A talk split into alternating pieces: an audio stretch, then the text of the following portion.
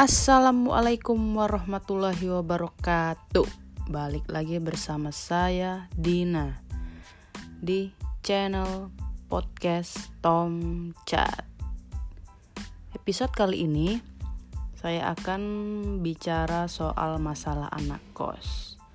Karena menurut saya anak kos itu galaunya nggak jauh-jauh dari masalah tugas, keuangan, dan pacar.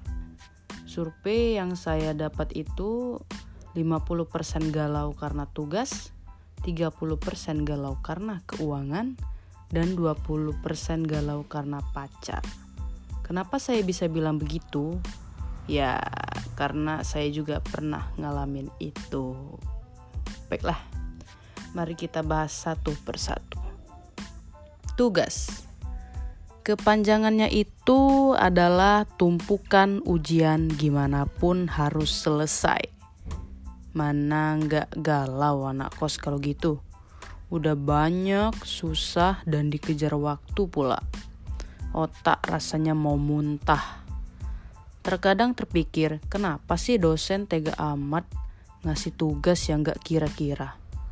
Setiap hari saya baca di sosial media pasti ngeluhin tugas. Oh, tugas. Kalau anak kos begadang itu pasti ya ngerjain tugas.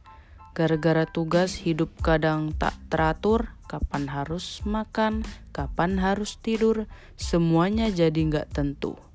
Miris. Tapi itulah yang namanya kuliah. Kalau nggak ada tugas ya berarti masih tingkat play group dong. Ingat, tak ada tugas yang tak bisa diselesaikan.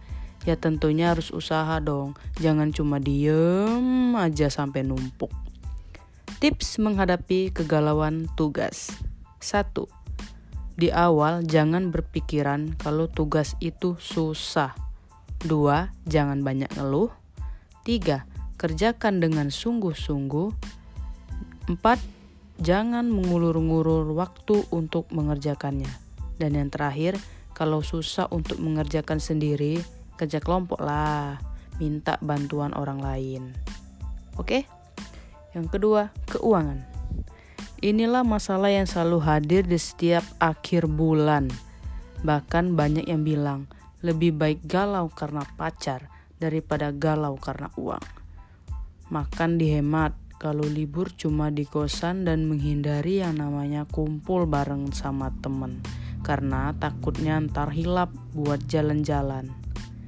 Kalau punya pacar sih enak, bisa minta bayarin makan dulu. Kalau jomblo mau dibayarin siapa? Masa iya minta sama ibu kos mulu? Mau nelpon orang tua ntar dibilang boros padahal kasih uangnya memang sedikit. Tips menghadapi kegalauan keuangan. 1. Hemat. 2. Hemat. 3. Hemat. Dan 4. Hemat.